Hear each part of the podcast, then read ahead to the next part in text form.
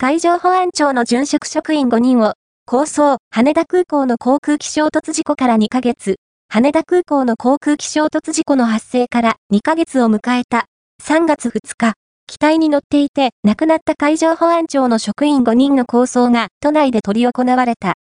にせんにじゅうよねんいちがつふつか、羽田空港で、日本航空の旅客機と海上保安庁の航空機が衝突した事故では、海上保安庁の職員で、副機長の田原信之さんよんじゅういちや整備士の宇野正人さんよんじゅうなな、通信士の石田貴則さんにじゅうなななどごにんが亡くなった。ふつか、都内で執り行われた抗争には、遺族や同僚など約さんびゃくにんが参列し、ごにんの死を悼んだ。海上保安庁石井昌平長官、我々の大切な宝である優秀な職員を任務の最中に失ったことは、海上保安庁として痛恨この上ないことであります。この後、事故が起きた時間に合わせ、羽田空港で遺族が献花を行うという。